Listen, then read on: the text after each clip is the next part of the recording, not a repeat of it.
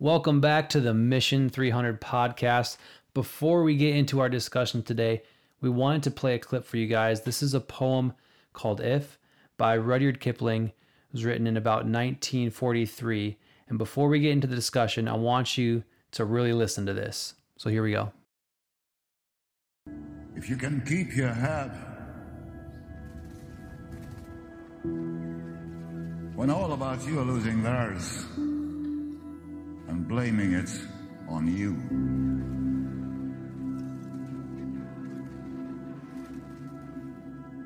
If you can trust yourself when all men doubt you,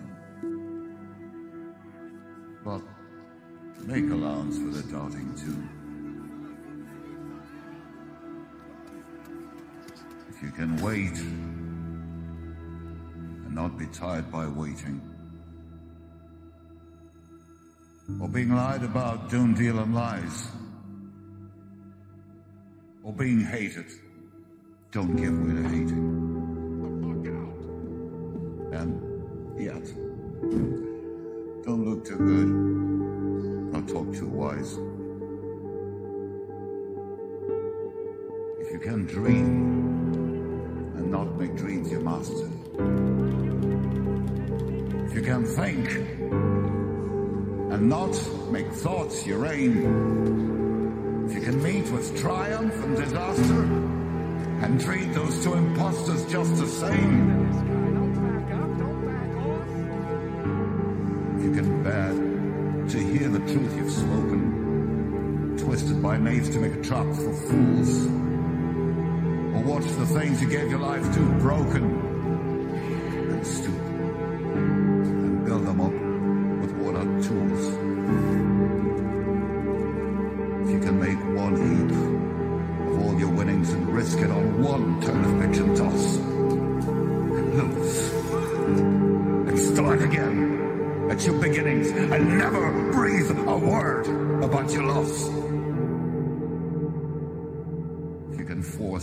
heart and nerve and sinew to serve your turn long after they are gone, and so hold on when there's nothing in you except the will which says to them, hold on. If you can talk with crowds and keep your virtue, or walk with kings, nor lose the common touch. If neither foes nor loving friends can hurt you, if all men count with you, but none too much. If you can fill the unforgiving minute with 60 seconds worth of distance, run! Yours is the earth and everything that's in it.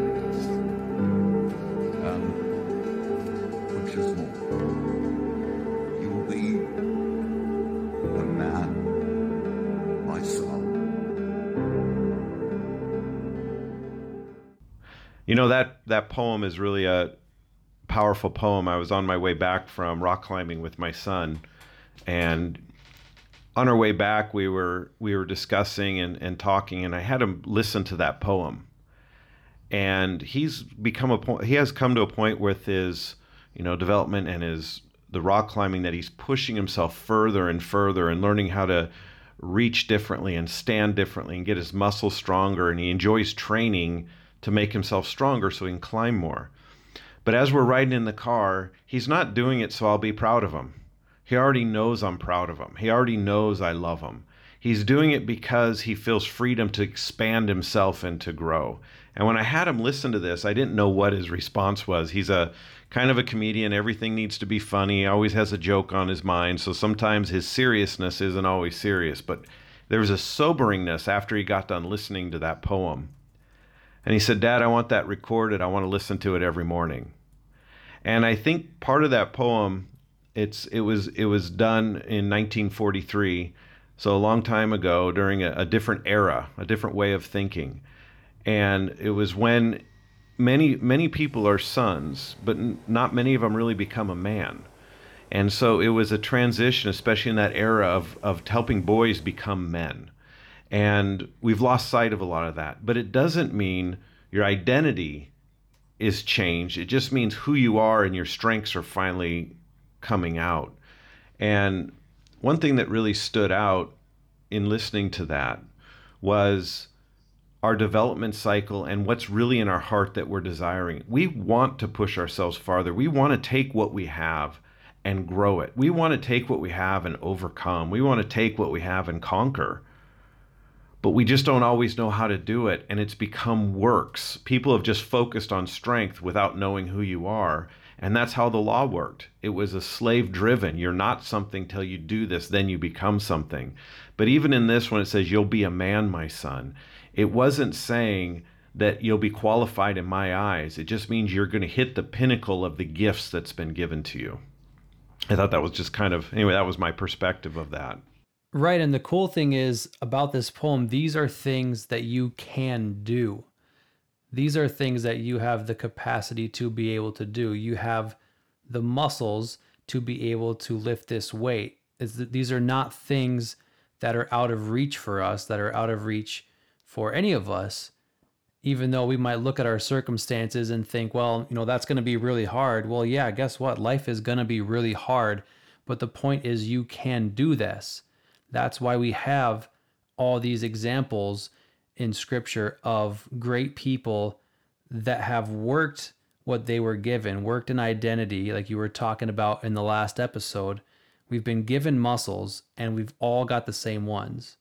We've been given the same thing or something greater even than than some of the people we read about in the Old Testament. We've been given the same muscles that they had in a spiritual sense and we have the ability to work them and grow them. So I think our question it it's got to become what did they do or how did they grow their strength? Like you and I were talking before about David and Goliath and we always go to David and Goliath and that that's the pinnacle of his story, but how often do we really focus on what he did to get there? Yeah, for sure. Even even the fact that that really wasn't the pinnacle of his story really right, the pinnacle yeah. of the story was the establishment of this kingdom but that's yeah in, in sunday school that's all you hear about is david and goliath. Well it, you think about it even before he went and fought goliath why did he have the confidence to even go after him? Because he fought when he was a shepherd. Remember he was picked to be a king so he mm-hmm. knew he was going to be the king but he never had to make himself king. See he never strived to become king he just knew he was king. So he let god play out the rest of it how it how it all formed. So his heart always remained right and developed. So he goes and he kills a lion protecting the sheep. He goes out and kills a bear protecting the sheep. Did he have to do that to be loved? No it is because he loved the sheep and and the responsibility and he cared about the people who own the sheep. So he did it on because of because of that. So out of love he did those things now all of a sudden Goliath comes along and it's the same story. Right. And I think we see David going back to tending the sheep after he's anointed to be the king. A lot of times that's presented to us, or at least in my experience, as well, you know, you got to stay humble. And I, I get that. And there's a context to that, sure.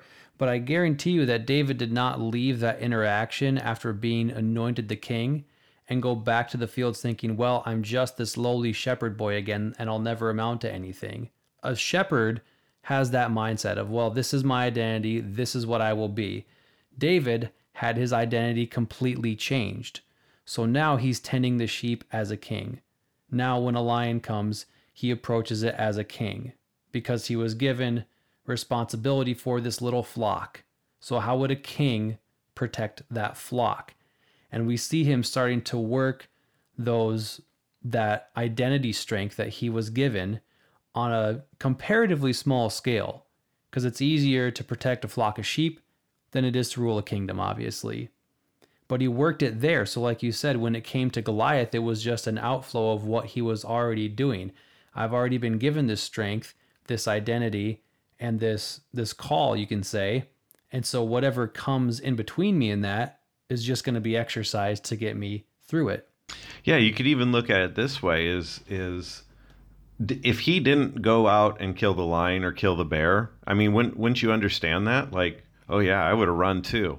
Like he could right. have even been justified. He probably wouldn't even, you know, he he would still be uh, within his family in the same position. He wouldn't be kicked out of his family if a bear or lion came in and stole a sheep. But you know, that bear and lion were robbing from his family. So it almost became more of a, a knowing I need to release this for the sake of something else. And I think that's that's something that comes from a strong identity, not from a self protection. Because he would have ran if he was only thinking about himself. All right, that's kind of the interesting thing. Your focus shifts once you once you step into that identity. It's not about your self preservation. It's not about you, but at the same time, you do have to work on yourself in in the sense that we talked about growing your strength. You've got to work on yourself in order to be able to fully protect other people and care for other people. So there's a responsibility that you have to not let those muscles atrophy. You have a responsibility to grow them. And when a challenge does come up, to take it head on. But you do that knowing that you can overcome it. If we start it from, well, I'm not sure if I'm going to win or if this is going to kill me, I feel like we're kind of already shooting ourselves in the foot there because we're not relying on our identity. We're not relying on the strength we've been given and working that. Another one of the questions we were talking about before that I, I kind of wanted to dive a little bit deeper into what are some of the muscles what is some of the strength that has been given to us? We're talking about this new identity. We've gone over that for a few weeks. Specifically, what are some of the things that we've been given? Well, one is the Spirit of God. So, with that comes God's wisdom, God's understanding, um, God's knowledge, uh, His grace, um, which is your position, His His the place that he has placed you into. Um, in Psalms, it also says that David prays, "Don't forget all, forget not all of his benefits." Who forgives all of your iniquities, who heals all of your diseases, who satisfies your mouth with good things, who redeems your life from destruction, who crowns you with loving kindness and tender mercies. David says, Don't forget those things. So obviously, even David was had didn't didn't even have what we have today with the spirit of God since Jesus went to the cross. But even he said we got to quit keep remembering those things. But those are just some of the benefits that come uh, with this and the authority to walk this earth and within the and exercising uh, the Father's kingdom that Jesus came to to bring in. So those are uh, just some of the benefits that we've been given when it comes to the forgiveness aspect, especially, that's something I had to really work on when this whole just identity shift started happening in me because it was really easy to believe in forgiveness for other people. It was a lot more difficult to believe in forgiveness for myself, especially when I saw myself doing things that I knew I didn't want to do that were contrary to my nature. But working that muscle, that strength of forgiveness, and accepting it for one, and then learning to forgive yourself the same way God has forgiven you is kind of a tricky thing for some of us, I know, because we're used to this idea that we've got to go through a cycle of, um, you know, shame and guilt and maybe even depression for what we've done. And then eventually come around to forgiving ourselves once we feel like we've kind of gotten over it when that's really not how the muscle is designed to work. Your forgiveness is a state of being. You just are forgiven. Like you had mentioned before, God's not forgiving you more than he already has. Like he says in Hebrews, it's been done once for all. So if he's already forgiven you, then we shouldn't look at that strength as something we've got to conjure up over and over again. We've already been given that muscle of forgiveness. It's just something that we've got to work and exercise now and learn how to you know fully utilize right? Right? Yeah but i think a lot of us leave it in the bank. It's like mm. okay put it in the bank but we never utilize what that means. Um, let me kind of illustrate that. Like you know you you could take how some people will take a belief oh i'm free i forgiven of sins so i can go do whatever i want. And i know that hmm. just seems so redundant like we're even having that conversation right. but if paul was talking about it obviously it just keeps happening. And we try to define those things but truly, the forgiveness is the letting go of your old nature. It's it's that old nature that's been crucified. All of that, Jesus paid for.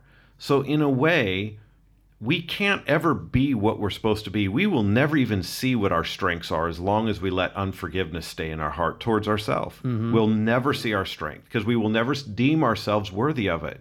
And I think it's interesting in Acts, there, there's this point that's made that they could not receive eternal life because they deemed themselves unworthy.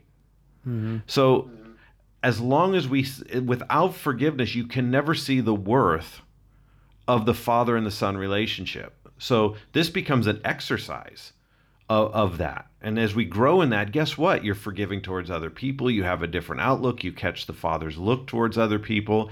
But it doesn't mean you excuse your action. What it does is it it it allows your new man, your spirit man, to rise stronger than the remembering, the memory and the remembrances of your old nature. That's how you put to death your old nature. But as long as you're staying in unforgiveness yourself, you're still just rehearsing this dead man over and over and over again, and you never get to you never get to the life that he provided. Right, and like you said, it's something you have to work on and start where you are at with it.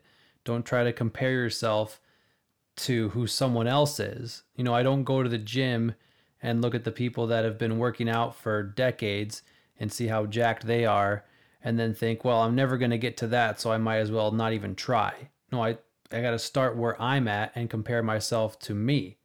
Yes. I think Jordan Peterson has this quote of compare yourself to who you were yesterday, not to who someone else is today. I think that's a that is so applicable for this because a lot of times we'll get so discouraged in working these muscles, working these strengths, because we're not where someone else is. I'm not as good at this, seeing my identity as so and so. I'm not as good at forgiving myself or forgiving others as so and so. I don't utilize the Spirit of God living in me as much as this person that I see over here. And it's such a ridiculous place for us to start because. I mean, whoever said that was supposed to be the measurement, anyways? Whoever said we were supposed to be measuring our spiritual level with someone else's spiritual level? It's just such a ridiculous thing. The only thing that I can find in in Scripture for a context of us as believers is where it says, "As Jesus is, so we are now in this world." That's the only comparison I see, and it's telling us, it's showing us that Jesus' state of being right now is what we also have. And so we can walk in that to the same degree that he did.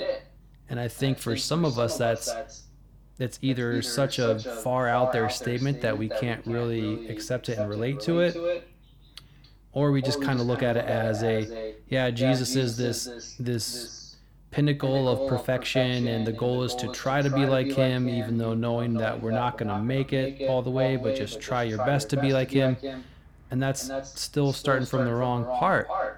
what we should be looking at is how jesus grew and not really just how he grew. but who and what he is now yeah i, I think um, a side uh, kind of backing up and then commenting on this on the last thing you just said but backing up just a little bit, I, I think we always say, well, Jesus is our main goal, but we can never really get there. Like you're never going to really get to that point. And it's because you're still looking at it, not you, Jason, but but we, I'll say we because we all do it.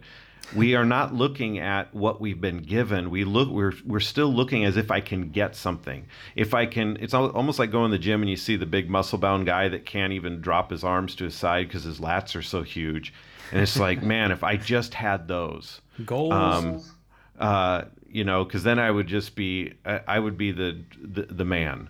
Um, or at least that's what I thought when I was 16 years old. But isn't it isn't it funny? A side note that if you were that person now, you wouldn't really want to be that person. I mean, there is a level of too much of that, isn't there? Well, I don't know if I had it, I probably wouldn't argue it. Maybe because I don't have it, and I don't know if I want to work that hard to get to that point. So it's easier just to say I'm I'm happy without it. But I probably wouldn't throw it away if I had worked that hard to get there. But again, that really isn't a picture of what he has been given. It really is a picture of what he utilized consistently, repetitiously, that grew.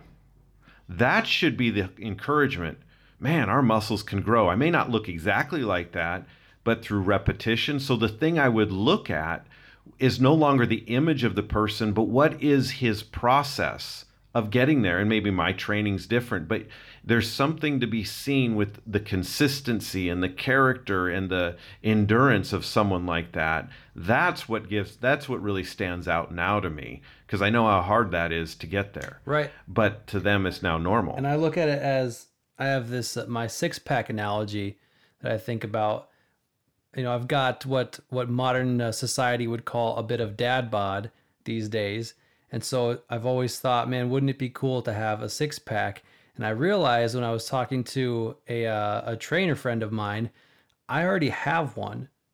I have a six pack. It's just that there's a bit of a layer of junk and fat and stuff covering it up, so it's not visible. Every person, barring some medical dysfunction or some some mutation or whatever, has a six pack. You have the same muscles that everyone else does. There's just that some people have been working theirs and growing theirs and reducing the things that cover it up.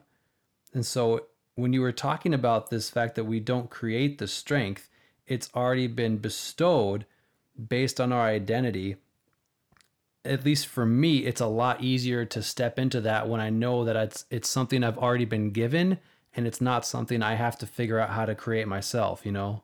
Well, I, I, I think maybe i am going to add a little more clarity to that. Is it's not you're you're actually not even given strength per se. You're given the capacity for strength. Hmm.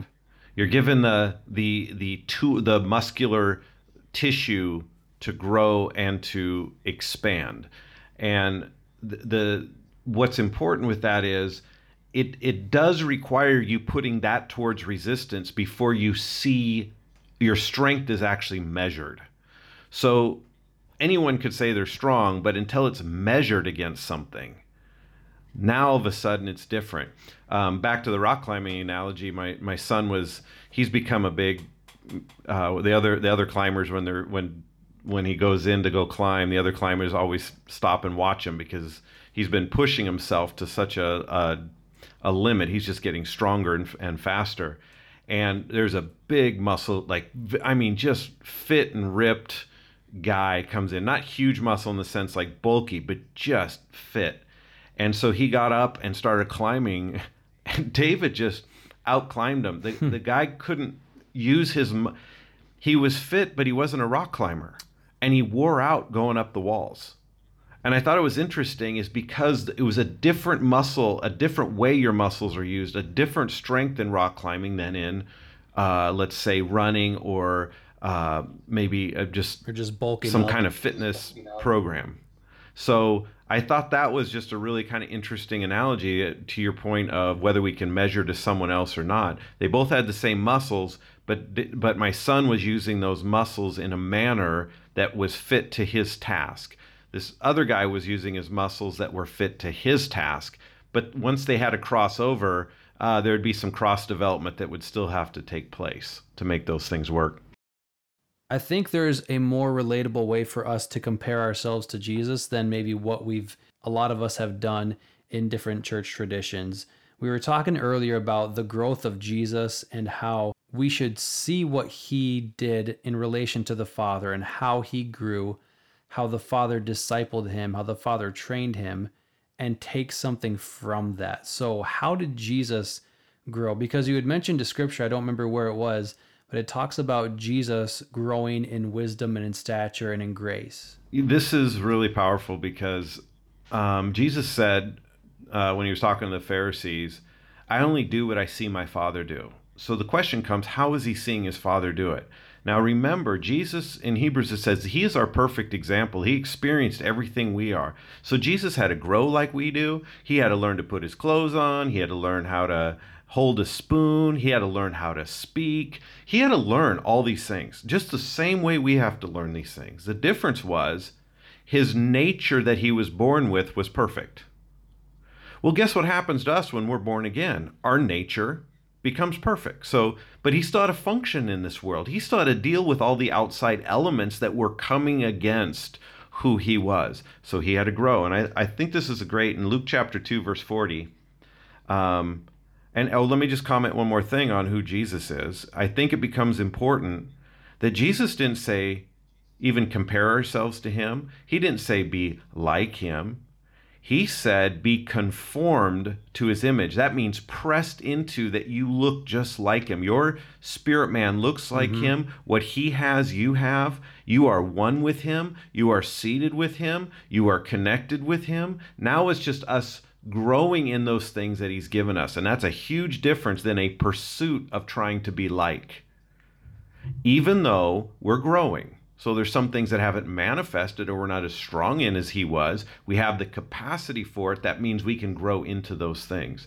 So if we look at Luke chapter 2 verse 40, it says and the child grew and became strong in spirit. That's his identity, his inner man, filled with wisdom, and grace was upon him. So that's verse 40. Then it talks about how they go to Jerusalem. He's 12 years old. He goes and speaks in the synagogue. And here's what the people said about him in the synagogue.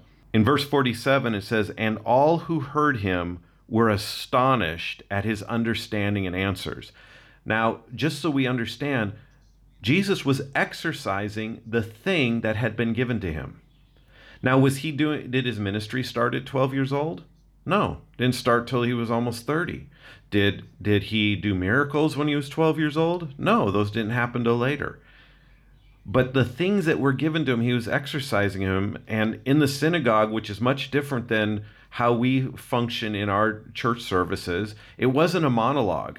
It was the rabbi reading his passage and then the men would discuss and argue the scripture so they can gain understanding. They can learn to articulate what they believe and it, they would wrestle with, with the scripture in, the, in, the, in the synagogue. And it was jesus was speaking and he so grabbed understanding. He took the gift and started utilizing it and he became stronger. And in verse 52 it says and jesus increased in wisdom and stature which means the core of it was given, the capacity for it was given, but he had to grow in wisdom and stature and in favor with God and men. Does that mean that God liked him more later? No, it just meant that as he began to grow, he also grew in the favor, in the grace that was over his life. Um, as he began expanding himself. And so, this is really important that Jesus had to do the same process that we are to do. But was he not still the Son of God? Absolutely. Was his identity secure? Absolutely. But he had to grow in these things that were given to him. I think there's a really big connection there between the the natural side of it and the spiritual side of it.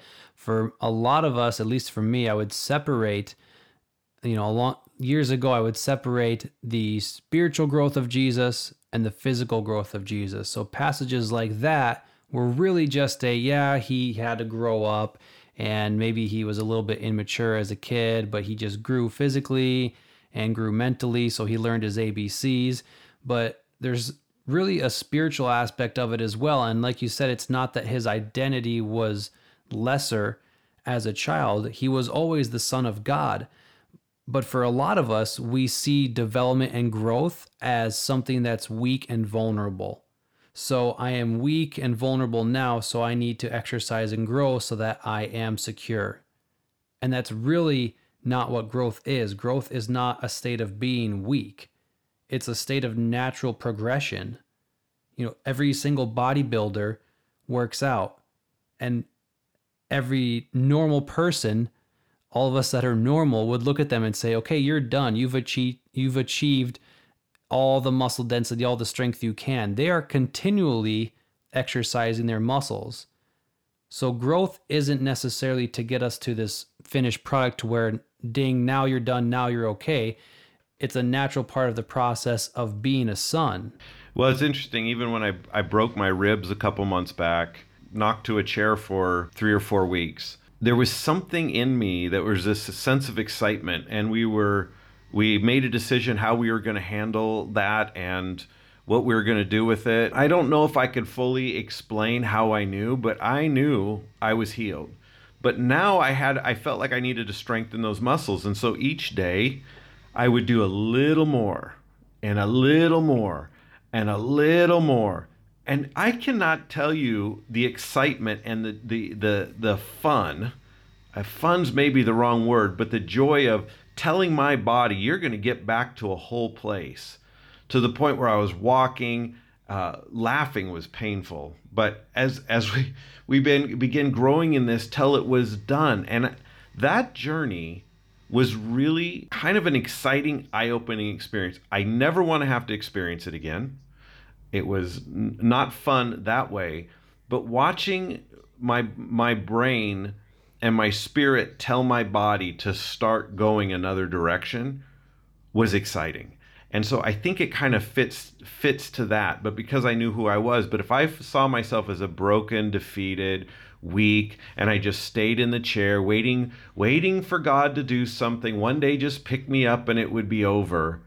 Uh, I don't I don't think I would have recovered that fast. I think it would have been just kept going on and keep dragging on. But instead, I, I felt my spirit motivating me to to okay, go a little further, go a little further. Okay, rest, go a little further, rest. And to me, it was coming out of who I was, not in a response to, I have to do this. Why did this happen to me? Why am I stuck in this chair? And all the misery of it. Instead, it became a challenge to overcome. And knowing that story, and at some point, we're going to have to spend more time on that because there's so much context to that but I know that there's a difference between viewing that from a perspective of, okay, well, God caused this to happen and broke my ribs so that I could grow, versus this happened and my Father is walking with me through it and I'm growing and being strengthened through it. So, how, I guess, how would you describe the difference in that? Because I know you don't see that event as your Father deciding you need to grow so he cracks your ribs because that's not what a good father does. I think the quest that question stems from a wrong motive to begin with. I think if you know that you're loved and you know the father's for you, you don't even assume he did it. Like it, you're not victimized by something. You live in a fallen world. The Bible says you have an adversary. You, it, the whole idea that he's bringing in a new kingdom, like he brought in his kingdom, so I guess that begs the question what kingdom was here before? Who was running exactly. that one? So now yep. you have this conflict of kingdoms and you have this fallen world and you have this stuff going on. But I could go back and say, I could have grown strong without the ribs if I would have grown in wisdom and discernment. I may have been able to be, maybe God was speaking me all along about my drive home. And, and that could have been a whole different thing. Maybe I, I would wish to spend more time in growing in that versus growing in the outflow of what I ignored. And so I learned some things even about my driving. I got a little too uh, comfortable with the with the uh, river flow of traffic in Thailand, and I wasn't necessarily in the wrong, but I could have been more preventative. And looking back, I I actually drive a little differently now because I think it could have been avoided. And so there's things that I learned in that. But once the event happens, you know what? That's where forgiveness comes in. You move on to how you got there. Now, how are you getting up and moving forward? So I want to leave us with one more one more thought. I know we're going to be spending a few more weeks on this, so there's a lot that we haven't covered today that we're going to be getting into in the coming weeks. But as a starting point, how do we begin to exercise these things? How do we begin to work on these strengths that we've been given? Uh, Jason, you were sharing with me a verse about how to work the works of Jesus. Uh, do you do you have that on top? Yeah, so it's in John six. Um, I think it's verse twenty. Yeah, verse twenty eight. So in John six twenty eight, the people are asking Jesus, "What do we do so that we can work the works of God?"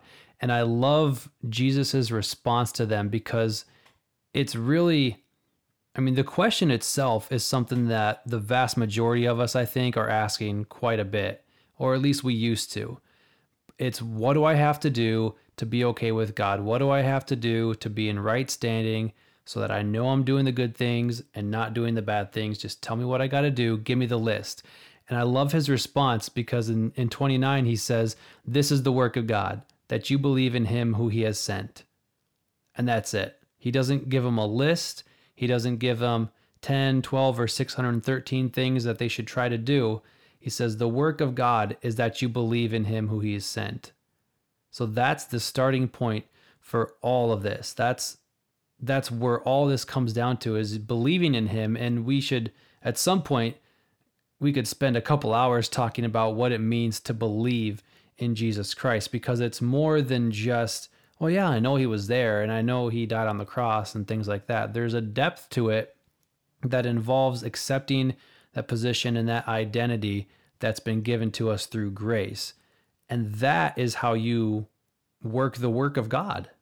That really brings it to the the picture of how do we how do we begin? How do we train? How do we develop our muscles? And I, I, think what's critical here is just like Jesus is talking in the temple, he's just about his day at 12 years old. It's just what other 12 year olds did too. It wasn't abnormal. It was just part of part of the day. But he released something more in that environment that was different. And I think first we need to get over let we need to keep you need to bring everything back down. Don't make everything i have a crisis i need god to show up. How do i make him work now? What do i need to change in me to make this problem go away? That is a bad place to be in the sense of trying to leverage your strength because now you're trying to you will eventually begin thinking if i do this then god will show up. Mm-hmm. and it is not the truth. God is already there with you. He said he will never leave you nor forsake you so the question needs to come back in that particular question God, what do you want to be to me in this? Right? Because we believe on Him. So, God, who are you to me in this situation? The second is, what is my response to the situation? Now, all of a sudden, there's some activity, but you're not making it happen. God's just navigating you through that. So, that's on the bigger stuff. So, let's talk about that in another episode. Let's flip it back to um, how do we work the works of Christ? How often do we take the scriptures of who he says he is and we sit and meditate deliberately and start seeing ourselves in that place with him? That we start seeing ourselves in that action. So now we go throughout the day. Hey, God, what do you, um, I'm looking for something at the store, you know, for instance. I don't know where it's at in the store. Why don't you do a scavenger hunt with God? Okay, help me find this thing. I don't know where it is, so I'm going to just stop. I want to hear your voice in navigating. And all of a sudden, you just do some fun little exercise, and it might take you all day, but you know what? In time, you will start hearing how he's talking to you about things. All of a sudden, that's growing in that strength of hearing his voice. Then you you you add different pieces like, okay, I'm I'm feeling insecure about this situation. Father, who are you to me? What what am I to you? And you take those promise scriptures and you start not confessing them as in if I say it a bunch of times then I become it, but more of meditating on it, thinking it, reminding yourself of who you are that you're growing in that. So now as little problems come or little challenges come, you're feeling positioned differently to deal with it versus feeling under it, you're starting to feel equal with it. Great example is just go do any activity and start letting God be involved in that activity. Like my son climbing. He didn't want to climb when he first started. It was too hard, it was too big, it was too far of a reach. But we just kind of kept going and we kept pushing and I that we have, he has a great instructor and he he challenges him. You could do this. You got to switch feet. You got to switch feet. You're not reaching it because you're not switching feet. Switch your feet. So he finally switches his feet. Um, just so you know, it's easier to say that when you're on the ground than it is when you're standing on the wall, barely able to hang on. And but he does right. does it, and then all of a sudden he grabs it, and it's like, wow, I could do that. See, it was always in him. He just needed a different view, a different voice to get him to that point. And so I think there's so much we could do on a daily basis. I think the biggest problem is we take the basic things of life that we enjoy and we don't even involve God. Yeah. Then we wait till yeah. the big things happen. All of a sudden, we need God to show up, but we don't know who He is in the fun and the daily and the interactions with our kids and the interactions with our friends and when we're playing cards. We don't know who He is in that. But we live there. And then we try to step into the hard things or something, crisis comes, and now we wonder where God is. God is a father to His children. And the Bible says that unless you come into the kingdom of God like a child, you'll never really see it. You'll never understand it. So a child comes in innocent, forgetting what he was, and just grows in all the new things. And a child is still is still growing. In fact, a child is not absent from the growth process, but they do rely on their father as the source of that growth. And even the word belief when in in John to go back Jesus was saying, believe in him who was sent. The word believe does not just mean to be convinced of something or to think that something is true.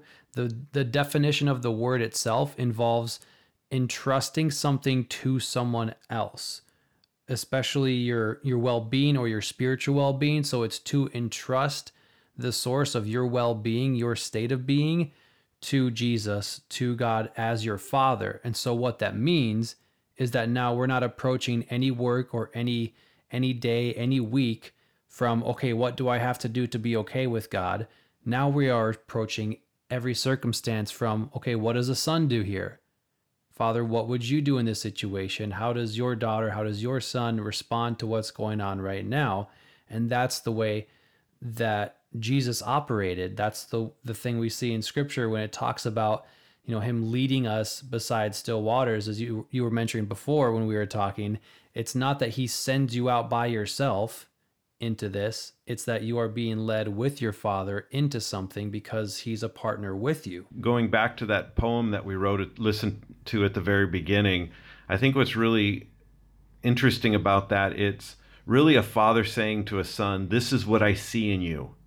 This is what I see in you. And, and the, the, when Jesus talked about the meek shall inherit the earth, that word meek, meek was utilized from a soldier's perspective of a strong, powerful, confident soldier that chooses to sheath his sword, waiting for the command of his officer.